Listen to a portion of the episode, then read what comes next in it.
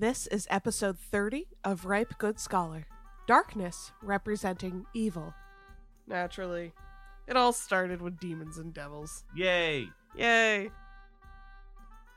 This is Scott Newstok, director of the Pearce Shakespeare Endowment at Rhodes College and author of How to Think Like Shakespeare, and you're listening to Ripe Good Scholar. Welcome to Ripe Good Scholar with Sarah Plaskett. Sarah believes that in order to fully understand the relevance of Shakespeare's works in the 21st century, you must examine the history those plays have travelled through since Shakespeare wrote them. Ripe Good Scholar is the show that dives into the archives, theatres, and museums to explore the historical evolution of Shakespeare's plays. Join us in examining when and why they were written in the first place, as well as how they have been utilised around the world since then, so that you can see for yourself how the plays continue to be as relevant today as they were in the 16th century. And now, here's Sarah. Hello, and welcome to Ripe Good Scholar. Shakespeare only had a few characters of color Aaron the Moor, Othello, and surprisingly, Caliban. These characters provide a glimpse into the Elizabethan perspective on race.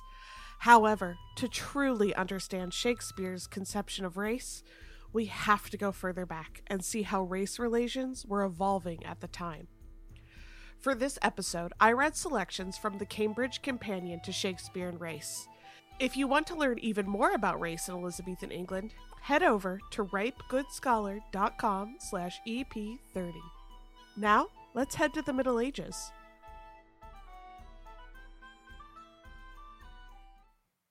Let's talk about racism. What we're going to talk about today is the evolution of darkness or dark skin representing evil. One of the most notable Shakespeare lines that comes to mind with that is Aaron the Moor being like, Am I black because I'm evil or am I evil because I'm black? Good for you. That makes so many people feel good about themselves. Shakespeare only has a couple characters of color. Obviously, his depictions are not exactly what we might call politically correct. What? While I don't think it's necessarily productive to try to hold Shakespeare to our modern standards, I think it is worth discussing his plays in a modern context. I want to try to be sensitive as I say this, so I apologize if this comes out cruder than I mean it to. But when I say that, you know, Shakespeare was racist, of course he was by our modern standards, but I don't think that necessarily reflects on him as a person. That we can't enjoy and appreciate Shakespeare's writing because prejudice is not something that you're born with, it's taught to you. And this is what Shakespeare was taught. This is what the people of his time believed for the most part. There's always going to be exceptions. There are always going to be people ahead of their time. Maybe Shakespeare was, probably not. But for us, what will be most productive is looking at what did these representations of color mean historically and how can that inform our interpretations today. Which is why today I want to look at kind of the history behind Shakespeare's attitudes towards race. But before we have that discussion, I think we need to address upfront the obstacles to the discussions of Shakespeare and race.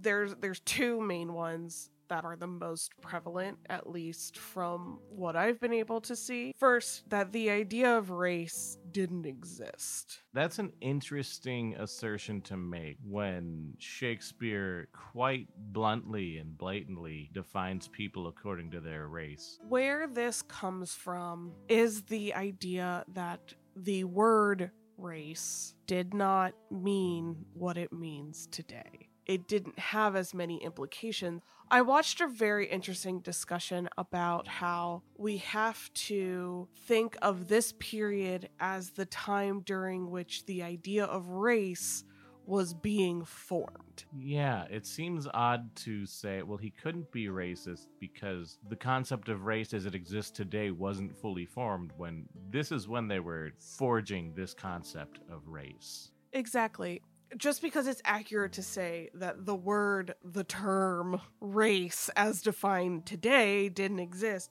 the abstract idea of race did. As you said, Shakespeare saw color. Maybe he didn't have the fully formed concept, but Aaron the Moor does go on a soliloquy about the color of his skin and whether or not it's responsible for how evil he is. and Othello also, you, there's lots of comments on his race, his skin color. This kind of idea that it's like, oh, it's amazing that he moved so far up in society. Yeah, how could they be commenting on that if there wasn't a concept that certain people with certain colors of skin would be somehow prevented from moving up in society? And so what we see is that as you have these growing number of people from the Middle East and Africa and even into the New World, you know, seeing Native Americans and of course people from India, South America, it was another step forward in globalization. The people of Elizabethan England were being exposed to more and more people of color. So they started coming up with ways to assign characteristics to those groups. And since like this first wave of globalism ended up turning towards colonialism, it seems I would guess that the way they defined those groups was in a way that made white people look good. Well, and I think it's a similar notion to what we saw with Jewish people. It was this idea of like, we're Christian, so we're better. As you were saying, it gave that power of, well, since we're better, it's okay for us to take over these uncivilized lands and civilize them. Yeah, it's okay for us to steal and kidnap and kill because in the long run isn't doing things that are better for us better for all people to which all people said no Basically, to me, if creating stereotypes or judgments based on physical characteristics doesn't imply a concept of race, I don't know what does. yeah. Like that's what race is. When we when you talk to sociologists and i did in freshman sociology that's how they define it. Beyond that, the discussion of Shakespeare and race is often also hindered by this weird misconception that there like weren't any African people in England at the time, which is a Hmm. weird one I didn't expect because I'm like he clearly knows about them because Yeah. he wrote about them. Uh, There's a couple things that I think have led to this kind of weird misconception. First, Elizabeth herself had two separate edicts expelling all Africans from the country. rude Basically, coming out of a fear of, but what if they start breeding with us? gross and weird Well, I just, I mean, it's weird to us, but if you look throughout history, it's a common weird fear. I the idea that we should expel this whole group because they might interbreed with us is just quite uncommon up until you hit modern colonialism and the slave trade. but that's what we're hitting. The slave trade wasn't that old at this point. Colonialism was just starting. Now, kind of what was the exotic other is right next to you. And what does that mean for you? That's that's an interesting point that the moment we began this enterprise that was a horrific crime against humanity, creation of wicked structures to uphold this wicked institution. Well, exactly. And and one of the things that was kind of extra funny for me about this misconception too is that officially during Elizabeth's reign at least England did not participate in the slave trade. Oh? in part because the Catholic Church okayed it, and we had to have one up on the Catholic Church. Of course. We we can't let those dirty Catholics uh, hold any moral high ground. For the record, Sarah and I were both raised Catholic, and our child has been baptized Catholic. And then finally, kind of this other layer of why England didn't like the slave trade or tried to expel Africans from the country, or at least expunge them from the record. Expunge them from the record. Well, that's why we think there weren't any Africans. They weren't recorded anywhere. Oh, so Africans were brought to England. They just didn't record them. to go, nope, see, we don't participate in the slave trade. The other bit of fear on the English part came from the fact that the, the slave trade started in Spain. It was most prevalent in Spain. There were a lot of Africans moving in and out of Spain. So there was this weird fear among the English that the Spanish were actually sending them into England to infiltrate. So basically, they were afraid of Spain sending up Catholic Africans to infiltrate England. I don't know if they were Catholic Africans. They were Catholic approved. Oh, you don't want Catholic approved slaves in your Protestant country. There was, you know, many layers of one, the beginnings of racism. Two, we've got to have that moral high ground over the Catholics. And three, we don't trust the Spanish. I do like that to hold the moral high ground, they decided to lie about their slaves. That's two sins. Listen, if you can't prove we don't have slaves, we don't have them. That's how that works, right? Hmm, seems legit. I mean, you can't argue with facts. Anywho, so those are the kind of the barriers to the discussion, which I think we have thoroughly debunked here. So now we're going to look at how it came to be that darkness and dark skin represented evil. Because you can see, not always just referring to skin color, but a lot of times darkness is equated with evil in Shakespeare's plays. One of the best examples I can think of is in Macbeth. He talks about the darkness of his soul. Yes. When talking about darkness being evil, the darkness wasn't necessarily referring to skin color, but the fact that was that your skin was dark could be used to imply that you were evil or more prone to evil. First, we have to go back to the Middle Ages because as Ask a Mortician says, the Middle Ages were magic. Naturally, it all started with demons and devils. Yay! Yay! When you look at artwork in the Middle Ages and even into the early Renaissance, if there are depictions of the devil or demons, they're not like they're horned, but they're not like the red devil guy we picture today. They were dark colored, sometimes black, sometimes kind of blue, depended what paint was on hand. Yeah, I remember in Dante's Inferno, uh, the devil with this horrific blue monstrosity in the center of a big ice pit. Well, it was cold, that's why it was blue. It makes complete sense that science, Renaissance, right there, I'm gonna make a shirt called Renaissance. zounds. basically because we represented the devil as darker skinned like i think even even being blue it wasn't like a bright shiny sky blue it was like a It was a dark, dingy blue. anywho um so then this idea started translating into artistic depictions of evil or um you know bad people one of the best examples given was a depiction of the last supper um from the middle ages where everybody is kind of darker skinned but judas was in shadow Ah, so it's not that darkness was carried over to skin color in the Middle Ages, just that darkness as a concept was like, that's evil. a lot of times when we're discussing, you know, God, heaven, it's light. Yeah, the Bible is very clear that like light is associated with God.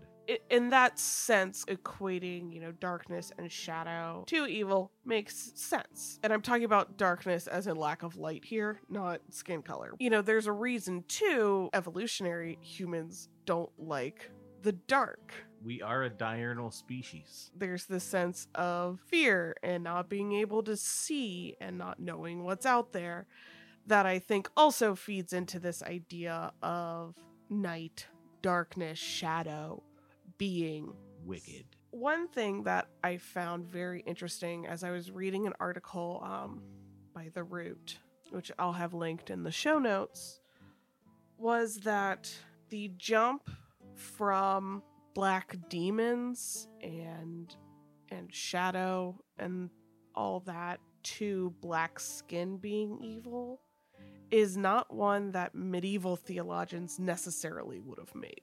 This is conjecture on my part, but it seems to me that the idea of associating dark skin with like darkness and wickedness had to have come out of a need to diminish dark people. Absolutely. I think what we have in the early modern period is the rising of the age of empires.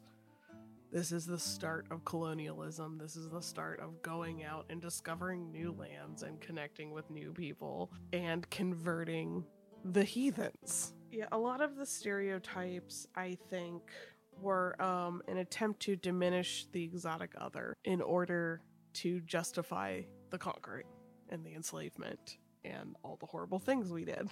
I think you're not going to find a lot of pushback from, you know, general academia about, about that, except from people who you just don't want on your side. And so I think, particularly Catholicism, Catholic nations, and by extension, the Catholic Church had to overcome that cognitive dissonance of like what the Bible says and enslaving people.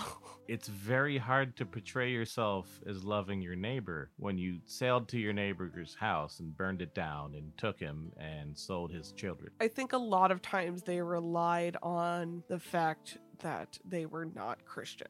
You know, as we said, not only was this a period of expansion and colonizing and conquering, it was also the start of the slave trade. As the people of Elizabethan England became more familiar with African and Middle Eastern people, stereotypes began to form alongside the fears of how their presence would affect the English. Now, what was kind of the exotic other, the faraway people from faraway lands, were right there. And so they had to figure out how were we going to live alongside these people and how was it going to affect us?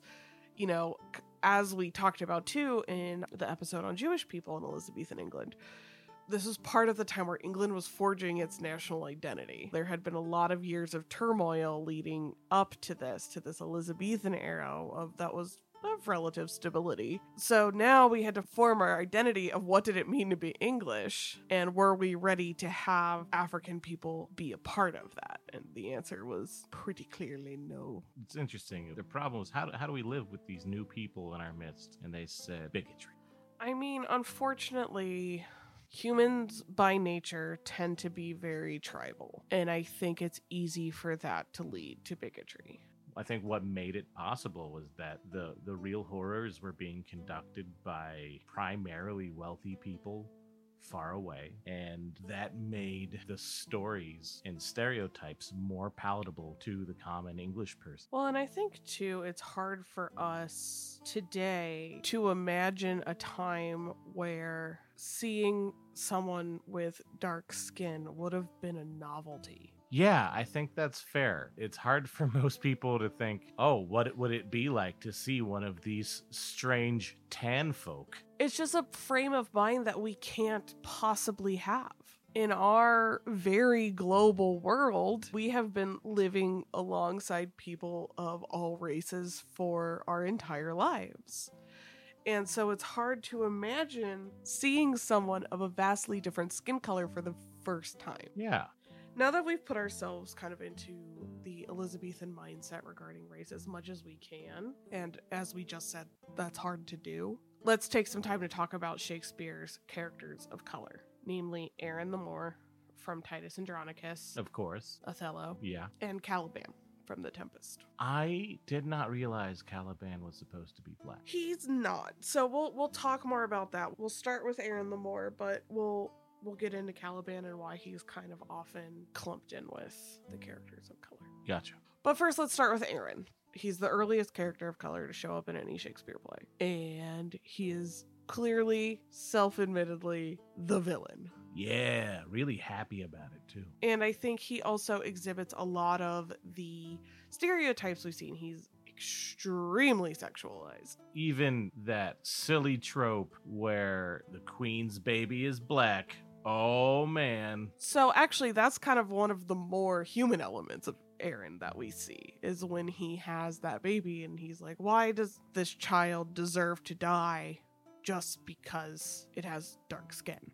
That's that's true. That's one of the really humanizing moments. It's also interesting because up until now he's perfectly happy to blame everything on his dark skin. Well, yes and no I- mean, famously, that speech of, as we talked about at the beginning, am, am I evil because I'm black or am I black because I'm evil? It's this kind of general musing, but I think he very much relishes in being a bad person. Yeah, I think you're right. I also think it really shows how this idea of race is crystallizing. You see all of these classic racist characterizations. Uh, he's hypersexualized. He's villainous. He's violent. He's the one that convinces the two brothers to rape and mutilate Lavinia. As the concept of race evolved to suit the needs of white people, eventually the stereotype became that black people are stupid and controlled always by other evil people. But Aaron the Moor is hyper smart. He is smarter than everyone else and manipulative and not just successful at court politics. He is absolutely causing everyone in the emperor's court to dance to his tune. As we touch on the manipulation that leads pretty nicely into Othello. Not that Othello is stupid, you know, he's not. He's clearly very smart. He's a very competent general. Rather, Iago is tapping into this inherent violent nature by getting under his skin because even Othello has a hard time believing that Desdemona would love him. Yeah, that's that's interesting. I think Othello is much more complex than Aaron, who's this pure villainous character, because Othello is noble and competent and intelligent. But if there's this sort of classic tragic flaw to Othello, it seems that sh- to me, Shakespeare wrote his flaw to be his continued blackness mm-hmm. Because the there's an inherent violence that Iago is tapping into with, with all of the hatred that is subtly flung at him throughout the play. He has trouble believing that Desdemona can love him as she does, and that is really nuanced. One interesting thing to consider is that Aaron was written extremely early in Shakespeare's career, if not the first one of the first plays he ever wrote. Now, Othello, he's not only a more mature writer, but has maybe had more experiences with African people, with what would have been called at the time Moors. You know, unfortunately, we still see that the prejudice that's been incubated by this the scaffolding of white supremacy that's being built. Obviously, being black doesn't make someone more violent, but Shakespeare saw that as an inherent part of blackness. And as nuanced and interesting as Othello is, I think it's a mistake to turn away from that fact. I heard an interesting interpretation on Othello's final speech, yeah, tell my story speech that he gives before he dies. One scholar, I believe was on the Folger podcast, talked about how that speech read to him basically like Othello being like, try to see me as a person, you know, tell my story not as a black man, but, you know, as a man who loved not wisely but too well. I personally think that his final speech should have been Hey, everybody, Iago's a jerk. That had already been established by that point. Okay. Finally, I want to talk about Caliban. And he was someone that may seem unconventional on the surface because he's not, he's just called like a monster. Like he's not clearly black or a person of color. He can be read as a representation of colonized people. He was a native of the island that was used and abused, but also historically, he was, he's often been played by actors of color. He has a lot of those traits hypersexualized. He just cannot control himself around Miranda, even going so far as attempting to rape her. He has a more of the stupid element, the like, he doesn't know any better. the kind of patronizing, we have to rule these stupid natives attitude. And I think to us today, we look at Caliban more as kind of the tragic figure because we can see a lot of kind of the wrongdoings of colonialism. But similar to Shylock in A Merchant of Venice, that may not be Shakespeare's intent. While we can look at it and see the irony of this ridiculous characterization, he did not. He was living in this world in which racism was crystallizing. And we're living in a world where people have shined a light on this terrible institution. We're having a moment of reckoning with colonialism across the board. You know, even in in Shakespeare scholarship, you know, there's this discussion of what has Shakespeare's role in colonialism been? And not just that colonialism was starting in his period, but looking, you know, well into, I think, even into the 1960s here in the United States and I and I believe Canada, Native Americans were being taken from their homes and brought into boarding schools. They were not taught their native languages, but they were taught English and Shakespeare. That isn't all on Shakespeare, but his writing has been used as a tool of colonialism, and we have to grapple with that. Yeah. Thank you for listening to Ripe Good Scholar. We hope you enjoyed today's episode. Don't forget to go to ripegoodscholar.com slash EP30 for even more information on race in Renaissance Europe. The show notes for every episode are filled with additional resources and facts that can help you further explore this topic. If you enjoy this podcast, please consider leaving us a five star review. It helps others find our podcast so our community of scholars can grow. Also, make sure you are on our mailing list to receive a free digital download and be kept up to date on everything going on over at Ripe Good Scholar. Follow us over on Twitter and Instagram at Ripe Good Scholar to keep the Shakespeare fun going all day, every day. That's all for now. We'll see you next time. Goodbye. Thank you for listening to Ripe Good Scholar. As always, the deepest dives and best discussions are happening after the show at ripegoodscholar.com. Join us over there to lend your perspective and engage with fellow scholars. We would love to hear from you. That's all for today. And remember, our court shall be a little academe, still and contemplative in living art.